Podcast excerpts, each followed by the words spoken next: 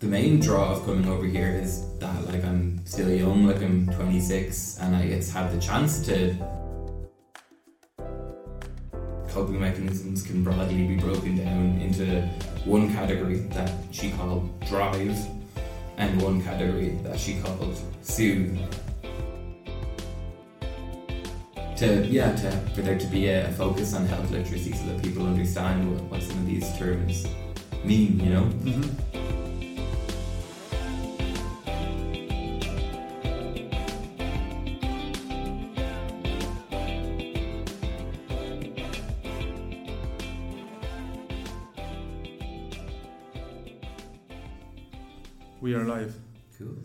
Dara Friars. First thing I have here is disclaimer because we did discuss this Mm-hmm. about how you are a doctor, but we cannot take this as gospel. Yeah, no, I'm a, I'm a junior doctor, so Yeah, give us your credentials there while we're here. my credentials. Well, I yeah, so I guess I my credentials professionally. I'm, I'm working as a doctor. It's my second year, qualified now, Yeah. ne- nearly my third year, uh, and I'm working as a psychiatry registrar here in Perth. Nice. I suppose we'll go through the process of becoming a doctor. So when you say your Mm. second year, it sounds like, oh, I'm just in my second year. Yeah. You've got seven done already?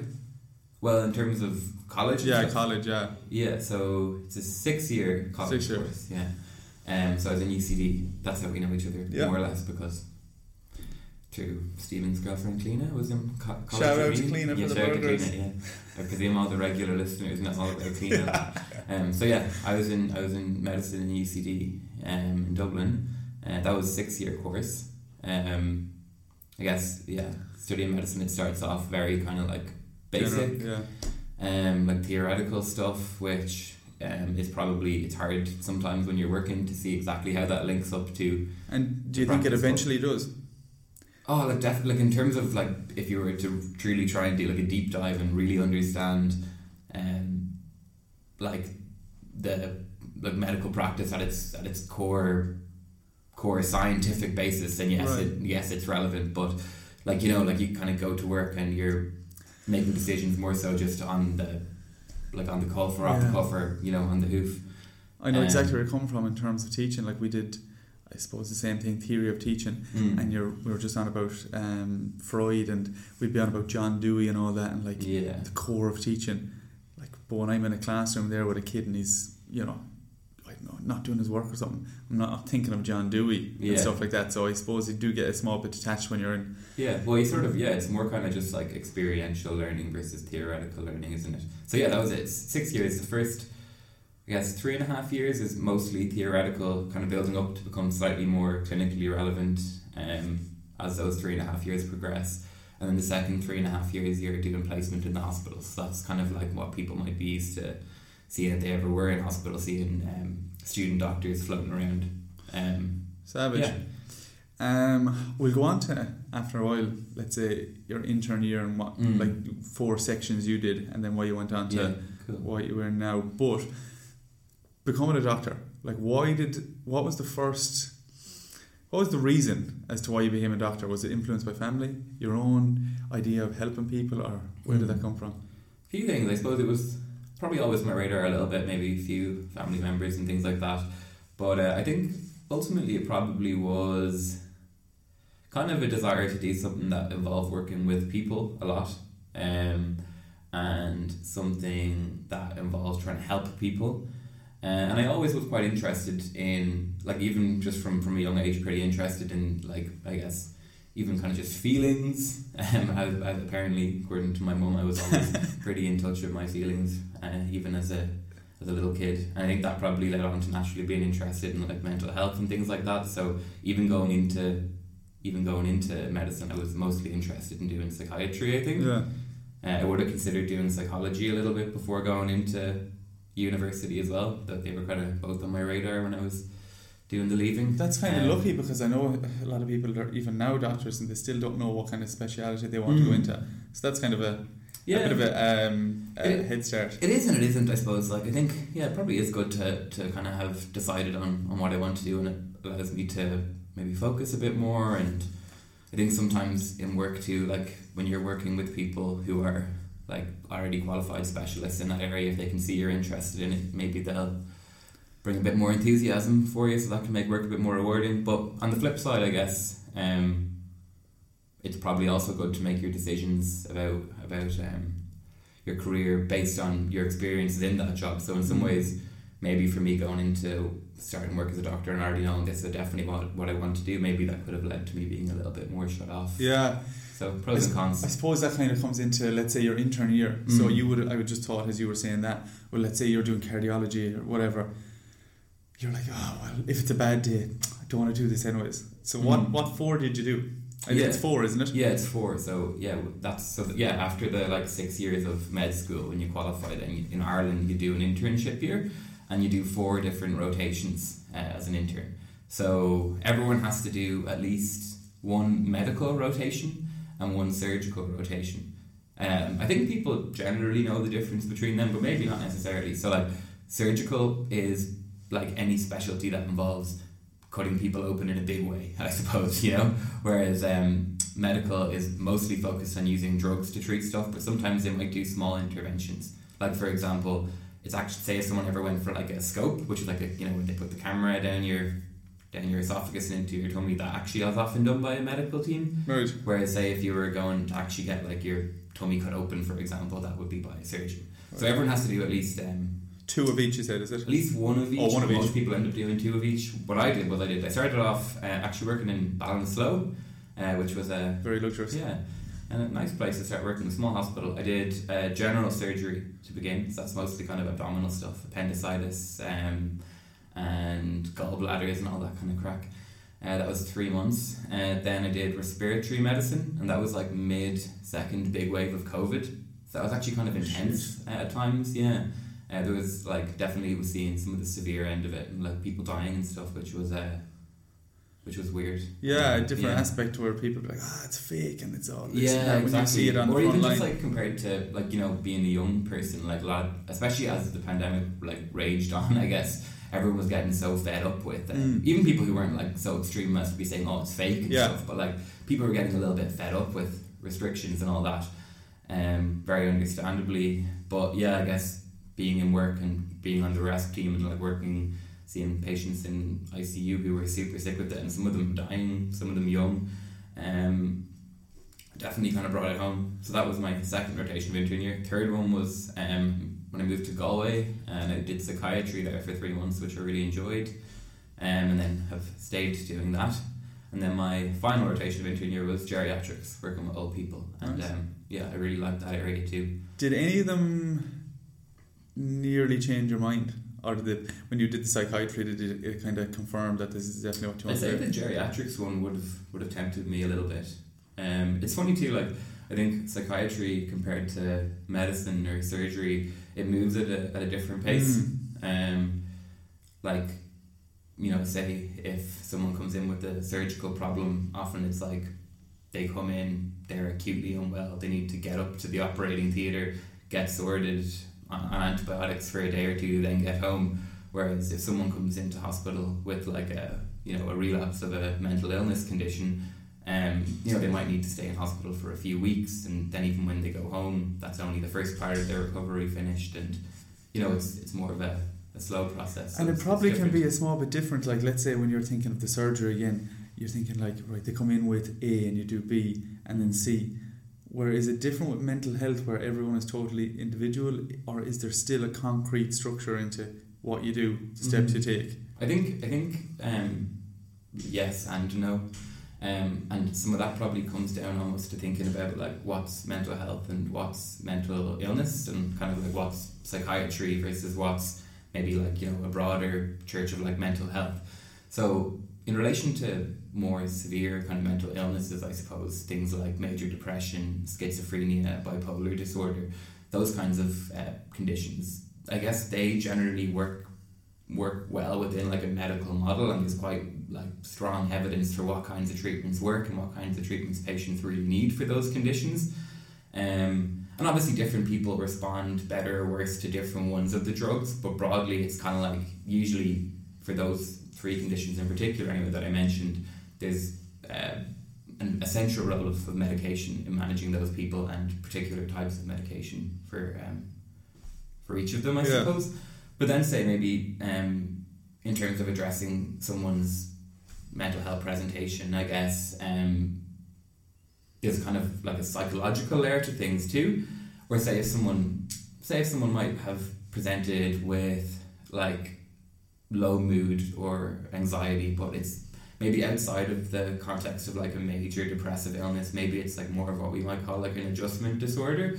If someone comes into hospital with like low mood, but say it's within two or three months of like some major stressor, like getting a divorce, their business collapses, something huge like that, then I guess in those cases, like medication may play a role, but it's less central, and um, you know probably like psychotherapeutic or psychological support would really come into its own there, and yeah, even just I guess supportively giving the person some time as well. Literally.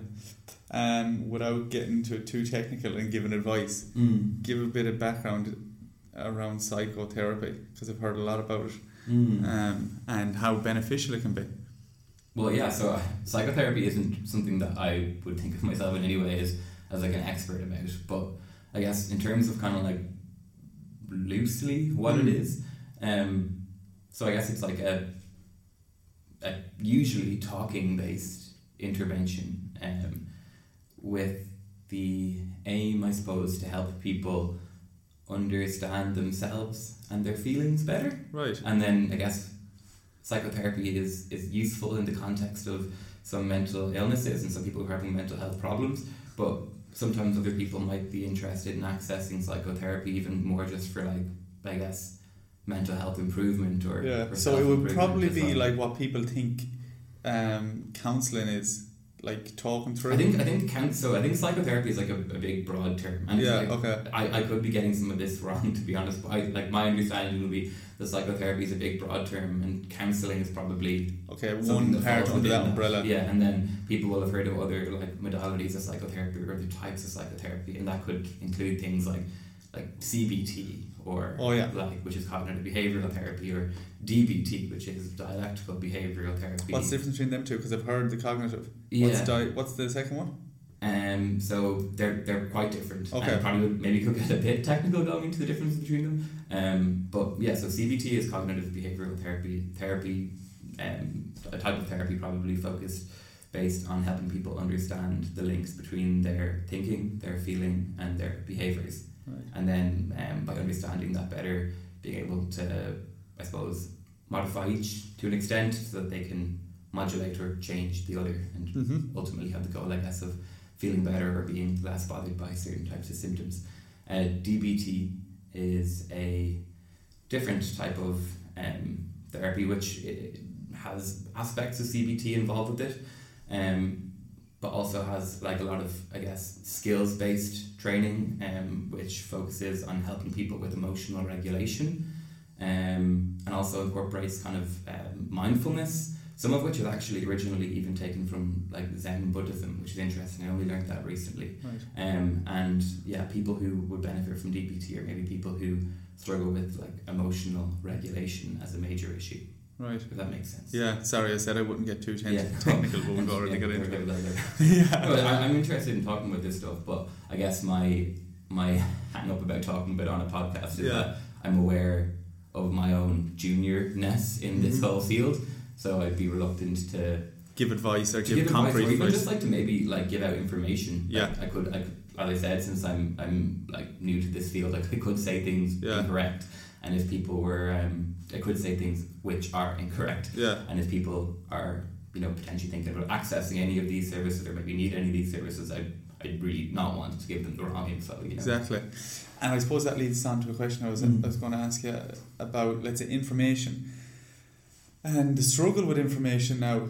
And not the struggle with accessing it, but the struggle, struggle with the amount of it Mm. and how easily people can access it now. So they look up whatever, um, cognitive behavioral therapy on Google and they read the first article and then they know this is exact, or they think they know this is exactly what it is Yeah. is that something I don't know you talk about in college or let's say in uh, professional developments about the fear of how to maybe even try and communicate that to people that information online is not to be gospel. Mm. I mentioned ChatGPT, like how that can be now maybe a, a factor in people getting information and taking that as gospel because they think AI is smarter. Is that something that is like prominent or Mm. people are aware of in the medical community? Well, you mentioned it discussed in college. Like, I, I think that, like, the whole kind of information age that we're entering, or that we're in now, really, I suppose, like, it's by its nature, it's something that moves so quickly, and the amount of information available and the prominence of the internet is just growing and growing and growing at such a crazy rate that I don't know if, like, if our university course necessarily fully could have Mm, comprehended prepared it us for even, that. yeah. I, I think even due to how fast things change, things have even changed in the two years that I've been out. Like you mentioned, like Chat GPT, none of us, well not none of us, but pretty much none of us, I Yeah. had, had heard of that two years ago. Um, so, is it was it talked about in college? I think maybe the whole concept of like, oh, you're, you're going to meet patients who look stuff up online. Like, I'm sure that that was maybe discussed in college, but the idea of like it wouldn't have been the central focus of what Yeah. we were learning. How do you Um, how do you communicate that? So when you have a patient there and they are defiant, they're saying, "No, I say I looked up and this is the way you should do it, and you're doing it Mm. wrong."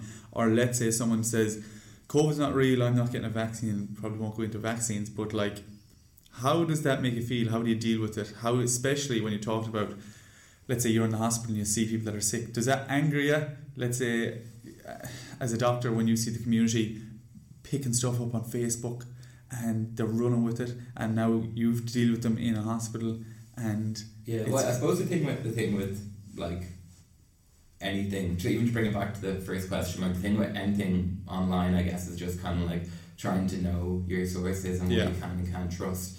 Um, and I think that probably is kind of what you try to relay back to people if you were ever talking to them about things they've read online. Just trying to you know make sure they remember if you're giving them if you're giving them information on a diagnosis or if you know they're receiving a diagnosis. Often, I think these days you would hear hear is kind of putting in the caveat like if you are looking this up online, like just be aware that you might see certain things that look scary, but like I'll try and give you the information in a more digestible way now. Um, and so does that kind of answer what you just Yeah, asked? Or yeah. was this, I feel like I was I was gonna say I I rambled on there, but yeah, I, I does it. Sorry, let's say Oh, in I regarding remember what I was to say. Go what I on. was to say. So I guess in like you, you had kind of mentioned, oh, like do you meet people who are saying I'm not getting this because I read in Facebook Yeah. that like what what should kind of I guess underscore like medical practice and healthcare practice generally in, in the healthcare system is that insofar as possible interventions should be evidence based. So that's kind of what we what we work off. Like Yeah. it's not as if that we're like pro or anti any type of treatment, but it's more just that like if if there's not evidence to support something, um, You're not then it's not currently. something that like as a member of the healthcare community you're going to necessarily be. It's not something you're going to be advocating for. you Makes know? sense though, doesn't Yeah. it? Well, it does make It's sense. same as anything. Like I don't Um, know in terms of sport, this no one's ever trained this way, and it's never showed to be beneficial. But I'm going to do it. Like it's, you're going to have people Mm. questioning you because you're going to be looking for results. You're going to look for evidence. Yeah. You're going to be looking for everything else. And I suppose like people can always people are always entitled to make their own decisions about how they manage their health and how they manage their illness as well. But like yeah, in terms of the advice that we're giving out, I guess if there's evidence that something works and evidence that it's the best treatment, then that's what will be recommended. If there's evidence that something else is harmful, then people will have to know that, I guess. And I suppose also sometimes even if something that people want to try out some new alternative treatment, whatever it is, if people are interested in going down that route, and if they want to go down that route and not go down the evidence based route, I suppose there's also the responsibility to explain to that person that by not taking the evidence based route and by trying to go down the alternative route, you are exposing yourself to the risk of not taking something that we know at least works this well or Yeah. X well, you Mhm. know. So yeah, that's It's of- it. They're they're they have to reap the consequences. I suppose so. Yeah, I suppose so. But yeah, I don't know. Um, as a doctor, I suppose it kind of links in what we're talking about. But let's say, right, we talked about you becoming a doctor, and I suppose you have the you have the responsibility of I suppose even having that just title itself before you even step in to a hospital. What have you felt any difference, or have you ever been treated different, or people reacted when you said Doctor Friars? Have you ever experienced that, um, let's say, change of? Mm, Dr. Friars isn't one that I use. No, I've never yeah. used it. uh, Have you ever seen uh, people's idea or perception of you changed? Oh, I definitely think like there's a bit of an imposter syndrome thing that probably is, and it's probably not just doctors. I think anyone, maybe even you might have experienced this as a teacher. Like teachers are such authority figures as well in, in the community, and like when you first qualify and you step into that role, like I think yeah, the imposter syndrome can be real. You're kind of like, what? How's I'm in charge of these thirty kids, and I'm Yeah, or like disseminating information to them. yeah, and especially I guess also like the term doctor is such a, a catch-all term, and like you say, it carries a bit of weight in society. But in the context of like the actual like medical system, I suppose, like when you step in there on day one as an intern, like the public might call you a doctor and they might call a senior consultant a doctor, but as it, as within the medical community, you're so junior compared to everyone else. So Yeah, like there, there's sort of like a that's like a funny juxtaposition or almost contradiction to exist. On the one hand, you're like, holy shit, I know nothing compared to all these but you have the senior title. people. Um, but then on the flip side, like you actually do know you do know lots. You've qualified. You're you're actually probably well able to do your junior doctor role. Yeah. You know. Um, so yeah, it's, that's a funny thing to deal with when you first. I've, I've, I've noticed it myself. Like, let's say when I introduce Clean, uh, you know, I don't talk about her, and they're like, Mm. "Oh, what's your girlfriend do?" I'm like, "Oh, she's a doctor," and they're like, "Oh, Jesus, all right." I'm like, "Okay," and not just it's. I can't ever say this without sounding like jealous or something, but like they're like, "Oh, Mm. Jesus, fair play to her." I'm like, "You don't know her whatsoever." Yeah. No. You- like, y- I couldn't name anyone that's a doctor, and they could be a terrible doctor or a terrible person, but it carries this weight as if, and I talked about it a good bit about job and worth, as if like when you're a doctor, you are now great and fantastic. And I honestly think that's why some people I've experienced in school, I want to be a doctor. I'm like, why? Mm. oh, I want to be a doctor because they want to get a title, and that's the reason that they go into the, the, the area. Um, and it's probably a bad reason to go in. And I don't know, I've just seen that with a lot of kids, and they're saying, I say, okay, how do you become a doctor? And they have no idea whatsoever. So I'd say it's it's probably a negative thing because people just want to be a doctor and not want to be a doctor for the Mm. right reasons. Yeah, I think it's funny though. Like, I think I've had these discussions with people a bit in the past, and I think when like when you're 18 years old, it's it's really hard to know like what you want to do and Mm. why you want to do it.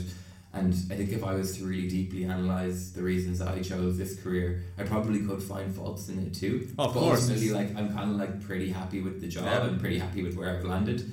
Um, so yeah, I, I definitely hear what you're saying, and I agree that like purely trying to chase like some sort of prestige or something probably isn't a reason to to choose a career. But there's all it's it's also like just cause and effect is, is strange sometimes, and there's um like there's there's so many reasons, like so many of which are probably kind of subconscious as well. That and, and subconscious and also almost like external to us that we end up arriving at decisions and choosing career paths, and sometimes it's almost just like you know what you end up doing. I guess it's how you approach it and and what your attitude towards it is. And, Yeah. and even within each different career, within medicine, for example, or I'm sure within teaching, within various different professions, there's different routes you can take and different ways that you can bring your strengths out and Disclaimer.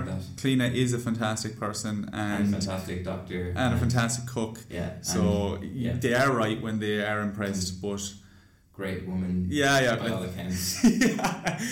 Okay, Phew, got out of that one. Um, but um, one thing I'm always fascinated with, and I suppose maybe it comes from Clee when she, you know, might come back from a stressful day, and it kind of puts it in perspective for me. I'm thinking, oh, geez, I'm wrecked today. I had a bad day because a fella didn't do his homework, and this is not to put anyone down that's not a doctor, but you know, she's had a bad day because maybe a patient might have passed away and it's just so I, I kind of take a step back and say no I have an easy job how do you dissociate yourself from let's say maybe traumatic events that might happen in the Mm. hospital I you, think you I have to be I a think- certain type of well, person to do that I think I think kind of like that whole sort of like even you to say like oh I was trying to get a kid to do their homework like versus someone dying I don't know like that's sort of like each the spaces that we step into with the job though. So Of like, course. when you come into healthcare to work in that area, like it's, uh, I guess, a sad but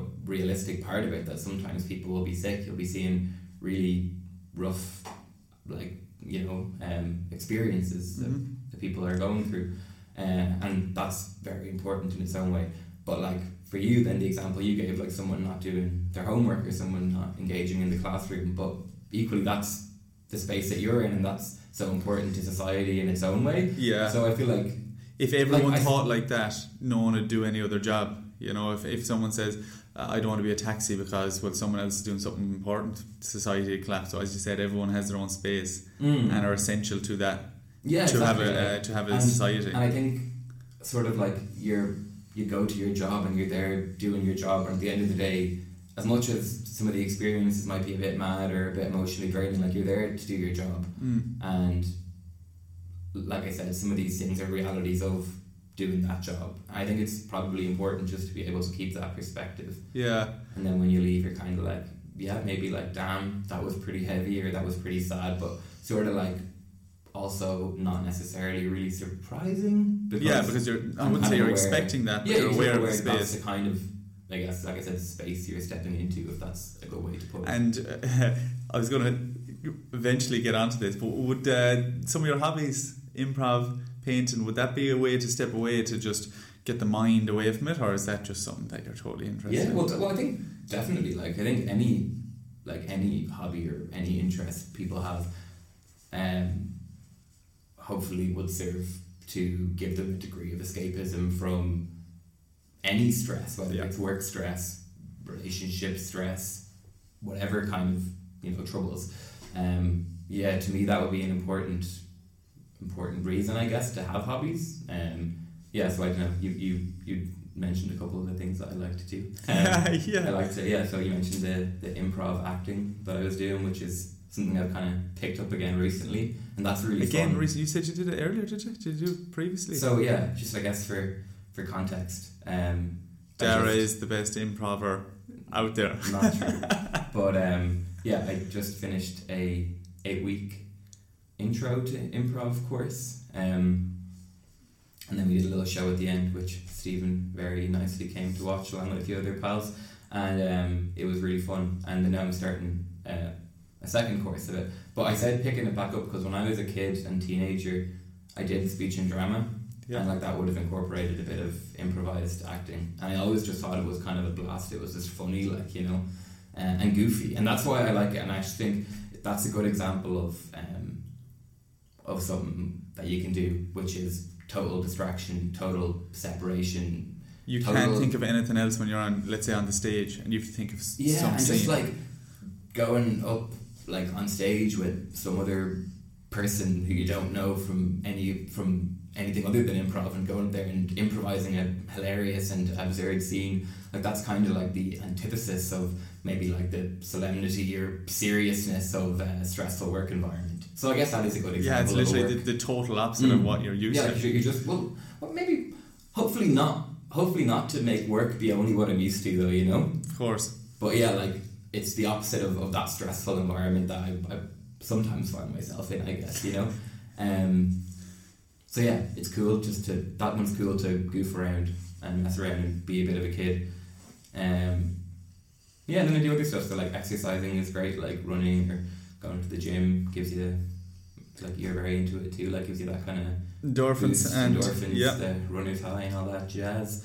Um, and then I like to, I've been doing the drawing recently too. I always like drawing since Yeah. but like getting back into drawing over here more recently too.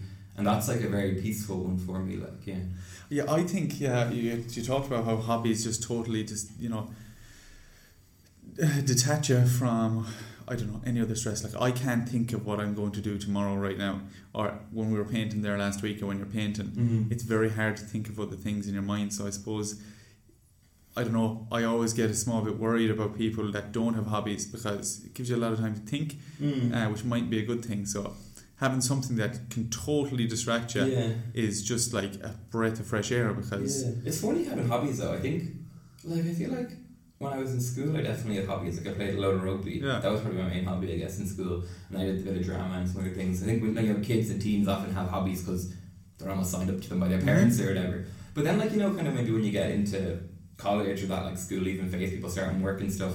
I think often like young people in their twenties don't really have hobbies. It's more just like a hanging out phase and Yeah. spending a lot of time with your friends. So it's been interesting for me, like the last year or so, almost being like, hmm, like no, I actually want to choose a few hobbies and try and And you're and you're not doing it because of particular people are doing it or following suit. Like Mm. I know you signed up with your friend, but it's not like oh, I have to do improv because everyone's doing improv and it's the in thing, or I do painting because Mm. it's the in thing. And at the same time, then you put yourself in situations that you wouldn't normally, and you meet people that you wouldn't normally in Mm. totally different settings, which Yeah. I think is the best part. I mentioned before how I was playing table tennis at home and playing table table tennis with like five, 60 or seventy year olds, Yeah, it, and it's just a gas space. yeah, it actually is. That's cool. I, I I do agree that um, any kind of new experience, I guess, where you get the chance to hang out with people who are just like quite different to the group that you're normally with, is is interesting. Especially say yeah, for like like we're kind of people in our twenties, like if you go in decent and then you end up hanging out with a bunch of mums, dads, Yeah. even you know people in their in their seventies and eighties. That can be so interesting, and it's um yeah, it feels nice. It feels kind of like mature and adult to be able to just like hang out and like relate to people of different ages and different Yeah. stages, and not feel some way like like you're bound to some sort of like authority dynamic. Like you know, a, and I guess yeah, as a, as like a young adult, a lot of our experiences to date were we're not even as adults, right? We're as like very young adults and like teenagers and stuff.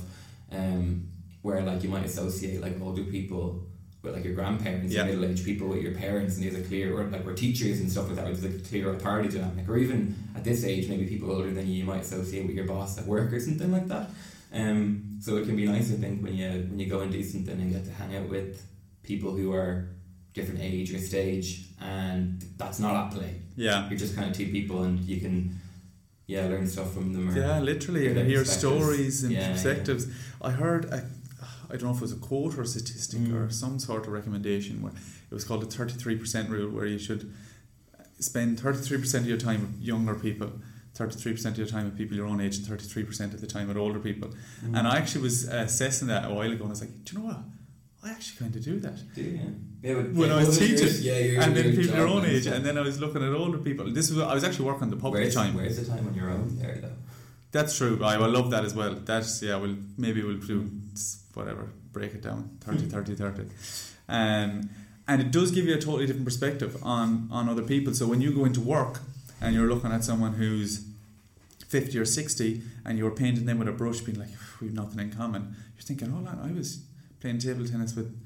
John and he was telling me Mm. gas stories and you're kind of listening to him but you wouldn't listen to other people I don't know we could say parents or teachers or whatever because you just associate them with old and boring. Yeah, Whereas you like, usually get the best stories out of people that Yeah, are older. and, well, I also just think that like it's it just kind of comes back to realizing that maybe like a lot of the like maybe kind of like stories that we tell ourselves about people based on their age or something is probably more so just based on these like really simplified images that we had Mhm. from from growing up you know Literally. and then like when you get to be an adult I suppose you're kind of just like everyone's just a person you know That's my favourite Mm. part about being, I don't like to call myself an adult, but I know I am, um, is being able to do your own thing and going different places and being able to choose your own path that's Mm. not prepared for you, that was usually in school, maybe or as a young adult, college, that was like, you have to do this, and if you're going off the beaten track, it's different. Mm. Not that I'd be doing it too much, but at the same time,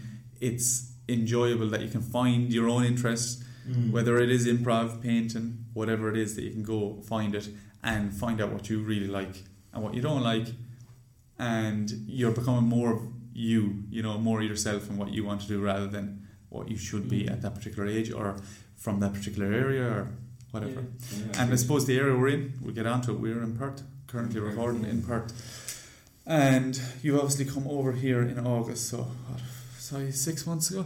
I think it's like nine. is it nine months ago? I think so. Jesus. Yeah, So- nine. So oh, you came in over August, is it? August, yeah. So that's nine months ago. that's nine months ago. Jesus. Because Does it feel like nine months? yeah, Um, I'd say it does, yeah. Yeah. I feel like I've been here for a good while now, like, yeah. And you settled in. How do you feel? Settled in, but like. I think, um, like, you're obviously aware, but maybe people listening won't Yeah. be, like, the, the crazy amount of Irish healthcare workers in Perth. Mhm. Um, I was, like, I was, this is one of the few things I looked up before coming on.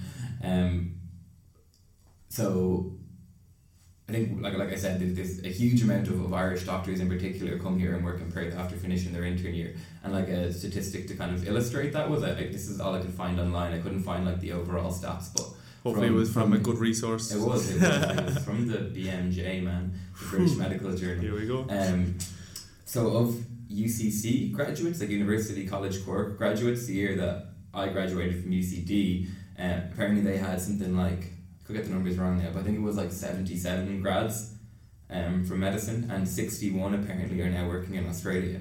That's mental. So I'm not sure what that is as a percentage, but it's high. that is high. Um, and oh, what else? The other thing I saw was that um, the number of working visas given to Irish doctors by Australia, I think last year was the equivalent to fifty percent of the like graduating class of that year. So it, it was something like you know 350, Yeah. 400, something along those lines, and a high concentration of them are in Perth. So the reason, I guess, that I mentioned all that is that even though I'm living in Perth, I'm still surrounded by a lot of people who I Yeah. know, like a lot of people who I went to university with, people who I would have known from, I guess, friends of friends, and people who were in in different colleges through kind of medicine circles. Yeah.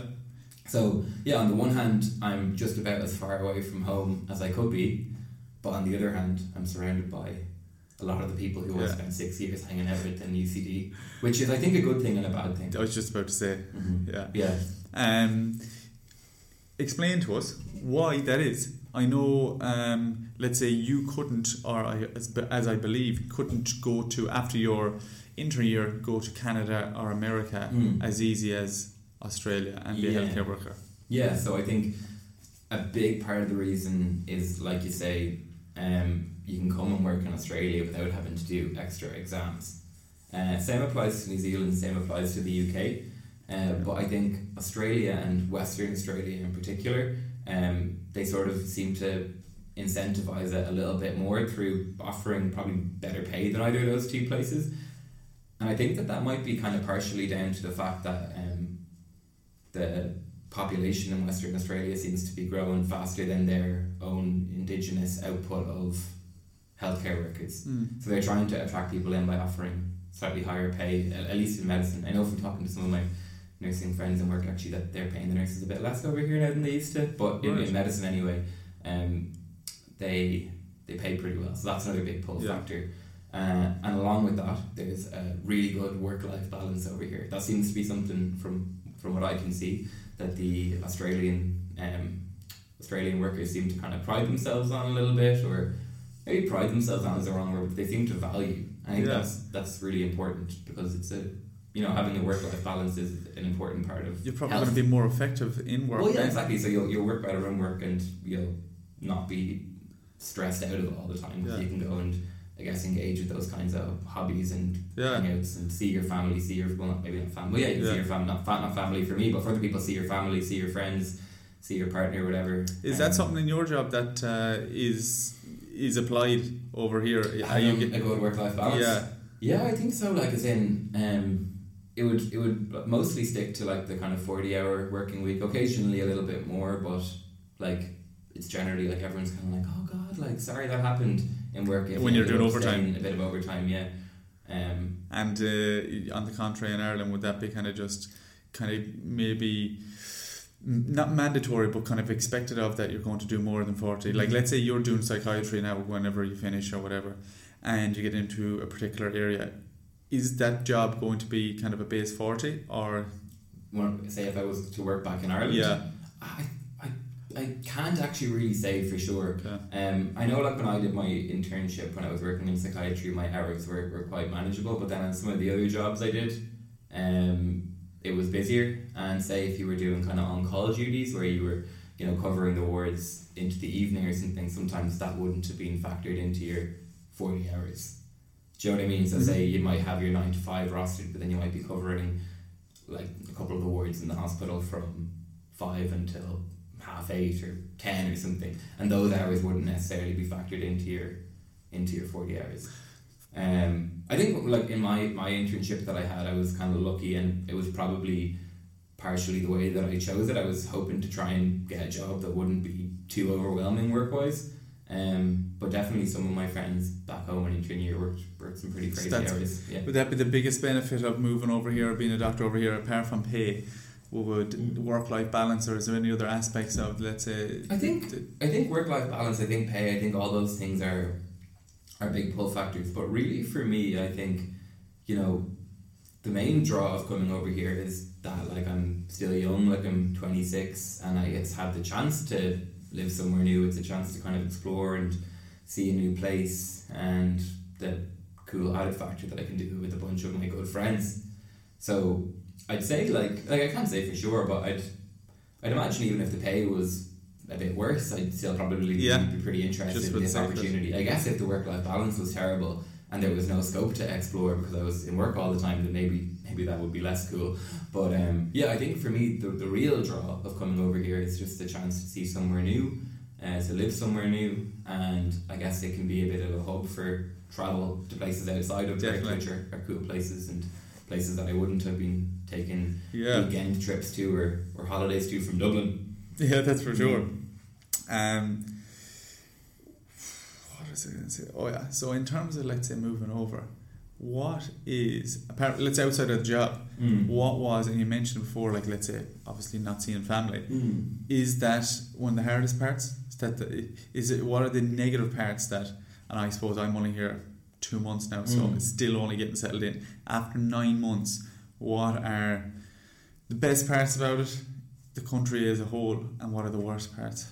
Mm, we started off by asking about the worst parts. That's kind of what I started trying to think about. Yeah. I guess, um, like there- there's there hasn't been many big lows for me over here since moving. I don't think, but yeah, like being away from family can be hard. Obviously, like there's like the day to day missing people a bit, um, but even I suppose if like family members have any kind of health problems or stuff like that comes up, it's it's moments like that where, yeah, I guess it feels sadder. Like times almost where you know it's not as if like me being at home would have made like a difference in terms of what would have happened. Of but it's more course, just like the, could the, be there. the value of presence, I suppose. Yeah, there's been a couple times, maybe two times that I can think of, um, where there was like just like slightly hard things going on for my my family. I guess Yeah. where it's kind of like, oh, I actually really would have just liked to Just be be there with them. Yeah, the work life balance, the money goes out the window at that stage, doesn't it? Yeah, or it's just kind of like it's not really what you're thinking about. Yeah. Yeah.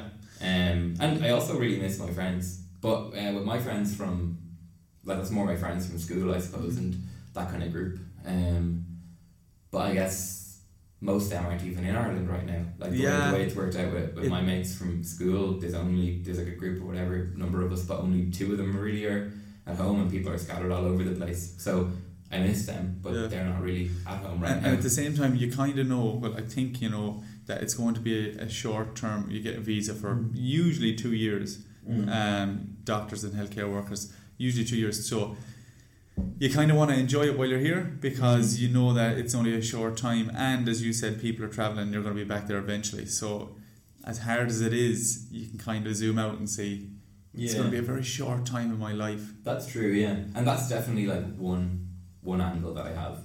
I try to not think about going home though while I'm here. Like like you say, it probably is loosely my plan to, to head back to um, to Ireland and work there, maybe train there at some point. I think it's the same for a lot of the crowd here. But I like to just keep that like sliver of opportunity that I can always decide to do whatever, Whatever you want to do, point.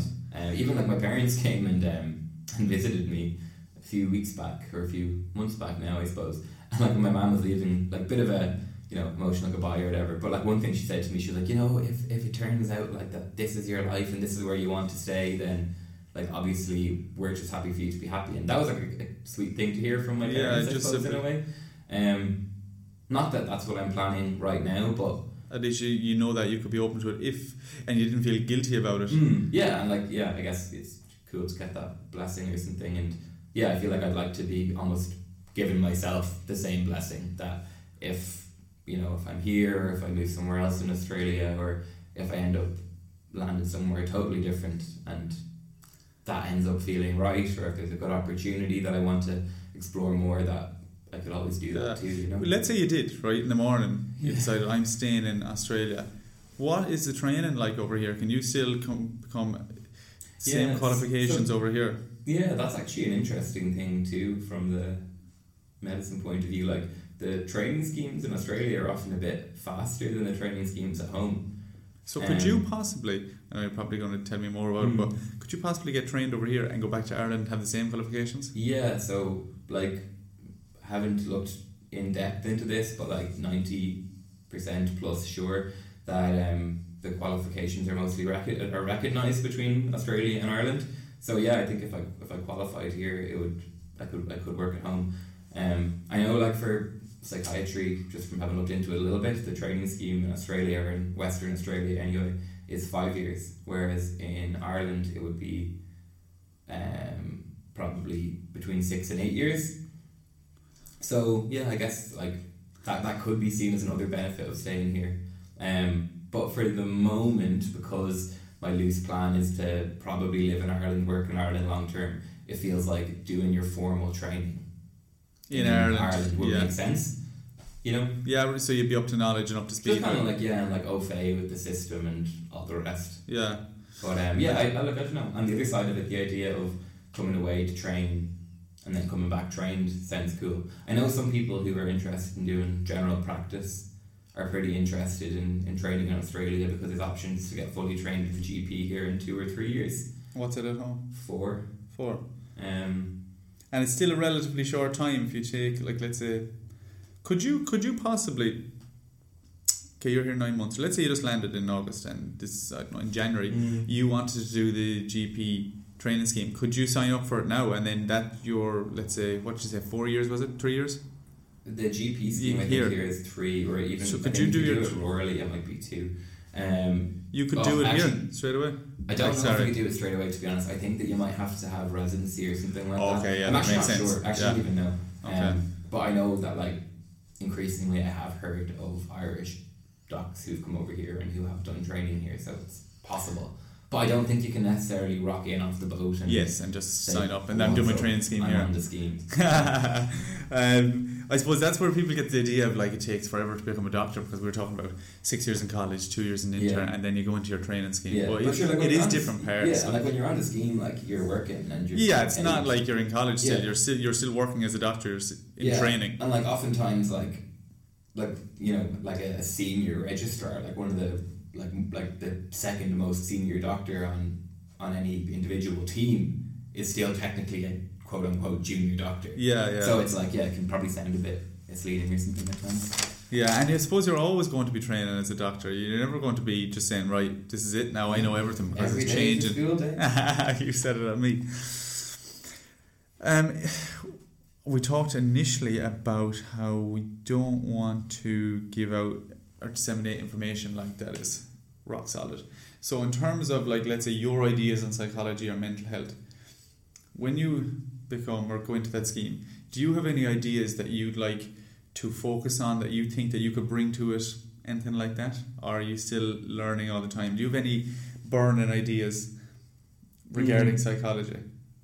regarding kind of like sort of like working as a psychiatrist sort Yeah. of like, um oh probably not really. That would be like super meaningful and Yeah, sharing right now. But I guess just like my like yeah important things to me even just as working in terms of working as a like a psych junior reg now or just working as a doctor generally I guess just yeah just always feels important to try and um, treat the patients like people to be Yeah. be kind be kind to family members all that kind of stuff um, Because it is more than just telling someone, or let's say just in normal medicine, medicine and dealing with one patient.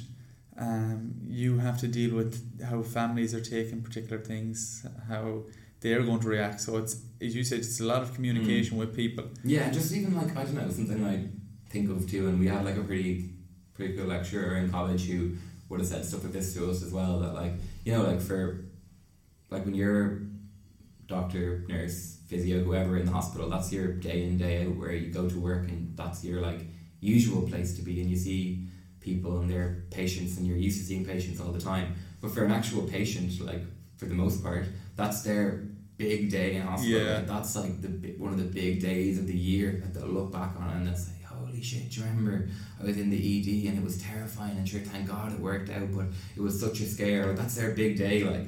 So I think that's kind of a That's a good way of looking at it. If you in kind of look at their perspective, Yeah. that they, And- yeah, exactly. it's, it's easy to miss that because, Mhm. as you said, you're on and you're dealing with patient. Take it, take it a Yeah. bit slower. Yeah, exactly. And it's it's like you probably can't be entering that headspace hundred percent all the time Hundred percent. because how could you ever get anything done then? But Yeah. just like definitely something to check in with. I think. Yeah. Um, in terms of your own mental health, Hmm. what routines, what advice? Hmm, again, that word advice. What do you do? How do you manage it? Yeah, um, I guess so many things like, um, like and even just like, this is one I suppose too where like the boundaries between mental health and physical health are like it's they're, Totally they, they flow into each other, don't they? Um, so like I guess there's a few different aspects. I, I probably I definitely learned some stuff over Yeah. the years. Like when I was younger, having had some like harder times, and like I went to some therapy sessions myself when I was when I was younger in college and stuff, and definitely like picked up some some things through that. I suppose. Um, one like I guess good idea or important idea that I learned from that was something that I think comes from like I guess a type of therapy that was called kind of compassion focused therapy. I think, and that was looking at learning about your coping mechanisms for stress, Yeah. for dealing with hard stuff in life. Um, and I remember just the person I saw, they explained it really well to me that coping mechanisms can broadly be broken down into one category that she called drive and one category that she called soothe. And the, the kind of drive ones is sort of like when, you know, maybe you're feeling anxious or you're feeling not great and you decide that you're going to channel your energy that feels bad into something you're going to kind of sublimate it and put it into going for a run or maybe like something like or even say let's say you're you're stressed out about a deadline so you actually say I'm going to pull an all-nighter and just get it all done and you cope with that stress or that worry by doing something really active you know Mm-hmm. doing something that makes stuff happen. Whereas like the soothe side of it is you can imagine the classic like duvet day, put on a movie, have a Ben and Jerry's or whatever it is for you, something that's kind of like almost totally taking the pressure off, something soft, something easy. And I guess the idea here is that and probably something that I try to think about is that it's important to get a balance of both. Yeah, if, you, go- if you go all drive, then you can burn yourself out. Like we probably can all think of maybe times we've been like this, or people who you might know who are kind of like just running themselves into the ground, putting themselves under pressure, and like their only way to chill out might be going and doing something so intense and maybe not taking any time off. But then on the flip side, if you see someone who's all soothed and they just only ever kind of sit on the couch, maybe take on attitudes which might almost lean towards feeling a little bit too sorry for themselves, and that can end you up in a bit of a rut too. So I think having that like that balance between both. And is that what they were trying to trying to educate you into to, do this when you were going through stressful times to do both? Yeah, and I, have a I- balance I think, I think to do both, and maybe part of, for me personally, part of what was causing stress for me was possibly not having enough of that like softer, more soothing coping Okay. styles. Like kind of maybe, I guess, without going into things too much, like Yeah. holding myself to a little bit too high standards Yeah. and not sort of ever maybe taking enough time just to let myself off the hook a little bit and just have that like And softer compassion yeah. for myself. But then what, what what I like about the kind of drive thing is that like drive doesn't mean that you're being hard on yourself. It's kind of like being um, being like a bit of tough love or a bit of like a like a, a I think fierce friend is the word that Right. um, I've heard used. I, I can't remember the lady's name. The woman who invented that overall type of therapy, compassion focused therapy. Her name's Kirsten something. I, it would be good if I could remember. it's okay. I look it up. forget all the time. Um, but yeah, like I know that I think she described like that like drive coping style as like your your fierce friend, like you're you're being a friend to yourself, but that friend who you know tells you tells you how Yeah. you need to hear it, kind Right. of, you know. Um, so yeah, I just like the idea of balancing drive and soothe. That's something that I keep in keep in the back of my mind, especially if I'm actively thinking about using coping Yeah. mechanisms for stuff I might be going through. Yeah. Savage. So you're like categorizing right. This is going to be a soothing coping mechanism, Mm. and it's going to be beneficial. Probably not that. Okay, yeah, yeah. But just more like a, a bit of an awareness. Awareness, yeah. What else? Like other mental health stuff. I guess maybe because, like I said, I was getting a bit of a tendency, possibly to be tapping too much into some of those like more, more driven or slightly, um, slightly tougher coping styles. Which, if you do it too much, it can end up being just being a bit hard on yourself Mm-hmm. um, and maybe tipping away from like being a fierce friend to yourself, maybe just being a bit of a bit of a nasty Yeah, to yourself. You know? So I feel like another thing that I keep in my mind, um, in terms of just like checking my thoughts, is that I try and say to myself that if I catch myself saying something to myself that I wouldn't say to my best mate, then I shouldn't take it on board. I should just kind of discount that thought. I can let it sit there, let it pass over. Um, but like if if the if the thought or if the, the wording or the tone that the thought Yeah. takes in my head, if it sounds a little bit too harsh to what I'd say to my own mate going through a situation, You were listening to the podcast, were then you? I should just sack it off. I said that quote on uh, Ryan's podcast. Oh. I heard it on a different podcast, like talk to yourself as you talk to your best friend I actually don't think I got that far, but Uh, good that we're good that we're talking about the same stuff. Um, but yeah, no, that's Mm. I, I I remember hearing that the first time, and I was like, that makes sense because so often Mm. you miss the gym, and you say, "Fuck's sake," Yeah, you know, like, someone else is going to do the gym. You're going to be fucking out of shit, It's and like. crazy. Like, It is, and would you, as I said on the podcast, if you missed, we said it in the context of of um, diet. If you missed one meal, I wouldn't come in and say, "Fuck's sake, there, you're a joke." No, you know, like yeah, Uh, you know, I'd say, "Don't worry and- about it." And if you did, like, hopefully, I would think, and hopefully, any of my good mates would be like, "He's in Egypt. Yeah, What exactly, yeah, yes. Or even like, I don't know. Even I think, like you mentioned the gym, you mentioned diet and stuff. Like, even I think, like, body image is a place that you can really catch yourself with this kind of stuff. Um, like you know, there's a lot of, I guess, like kind of fat phobia and 100%. like, um, like I don't know thin ideal Instagram perfect body ideals that float around in all of our psyches these days, I suppose. And yeah, I think that's one So area easy that to you can easily catch yourself. And like if you catch yourself in the mirror and you're not hundred percent happy with how you look, the, the way that you can voice that to yourself internally can be so utterly harsh that you Yeah. would never say to someone else. No. You know, so I found that myself. That's one thing I've actually um, worked well on. Whereas before, you know, Instagram, you'd be looking at, or Mm. even if you're in the gym, and you see someone who is absolutely massive, and you're just like, what the f- what's the point of me doing this? I'll never be that big. I found myself catching myself saying, I'm healthy. mm. I can um, I can go about my daily life, whereas some other people can't.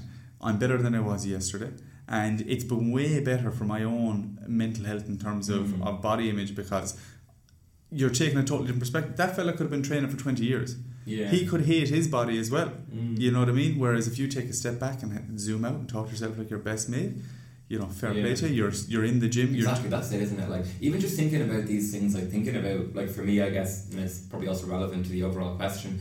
Like even just thinking about stuff like going to the gym or going for a run or any kind of thing like that. Just thinking of it as like sort of a, a health behavior or an enjoyable activity, which privilege is as well. aligned with what what you want to be doing with Yeah. yourself and how you want to be taking care of yourself. And like you know, maybe ending up with big muscles or looking a certain way It's a is byproduct, yeah. exactly. And maybe you might enjoy that.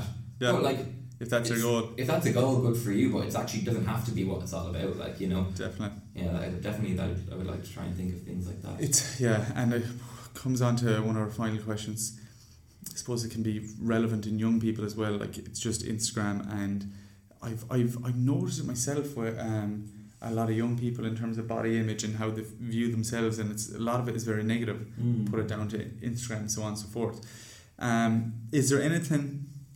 Again, don't want to use the word advice. Recommendations that you'd like to see um, in terms of health and young people? Like, it doesn't have to be body image. It could be like, would you um, have any ideas or any preferences? Like, should young people be learning CPR? What are the basic health info- Mm. health information that young people Oh. should have? There's so much like as in like that whole concept of like health literacy, you know, Yeah. like uh, basically meaning I guess just an understanding of the general vocabulary that surrounds health, that surrounds healthcare, that surrounds um, medicine and disease. I suppose I think it would be good for everyone. Uh, you know, maybe when they're in school, whatever, like whether it's in Ireland, the likes of Mhm. SPHE or health classes and that kind of stuff to yeah to for there to be a, focus on health literacy so that people understand what, what some of these terms mean you know Mm-hmm. um, and I guess from from personal perspective and even like my, my own kind of work perspective too I think like that definitely also applies around um, around mental health and mental illness too and even just like yeah that would be one example I suppose I think there is a big drive though on young people understanding mental health and how to deal with yeah, it. Like, so it, it's an interesting one for me and something that I think is um, maybe maybe doesn't quite get enough airtime is um, just for people to understand the difference between mental health and mental illness. mm, Um, because there's so much talk about mental health these days, and a lot of like, um, a lot of like really positive stuff too. Like you know, even conversations that we've been having the last little while has mostly been probably in the sphere of looking after yourself and supporting your mental well-being, which is such an important thing for us all to, to work on, but is a quite different thing to maybe recognizing and then dealing with like maybe the development of like a, a more severe mental health problem or like a mental illness. Um, so I think I think that's kind of maybe like a, a next piece which is important for people to be to be more aware of. Like even like you talked about like stuff to do with kind of body image becoming uh, a big problem for for young people. Um, like you know in, in recent times there's been big increases in the amount of young people presenting with eating disorders. Um, so even just I suppose education around things like that is important, you know. Beautiful. Well, I've no doubt that in the years to come we'll have uh, a very productive and fantastic psychiatrist that will give loads to Australia and Ireland. So Maybe we'll see. Hopefully. yeah, so keep it on the radar, Doctor Friars. Des, it's been an absolute pleasure, man. Hopefully, Thank you, Stephen. I've learned a bit. I'm hopefully hoping that uh, other people get yeah. a lot to benefit from this. I like the idea of, um, you know, um, aggr- I wouldn't say aggressive, but motivated and then relaxing and yeah, understanding mixing and both. matching between those and and realizing that too much of anything. too much of a good thing can be a bad thing, you know. Um, but yeah, My guy, thank you very much for joining me, Des. no, And we'll talk thanks. again in the future when you're qualified. How about that? Yeah, That's, that's a deal. good. Yeah, no, thanks for Qualified, sorry, when you're you've, your training. Me. Whatever it is, yeah, no, thanks for having me on, Stephen. Thank you very much, Des.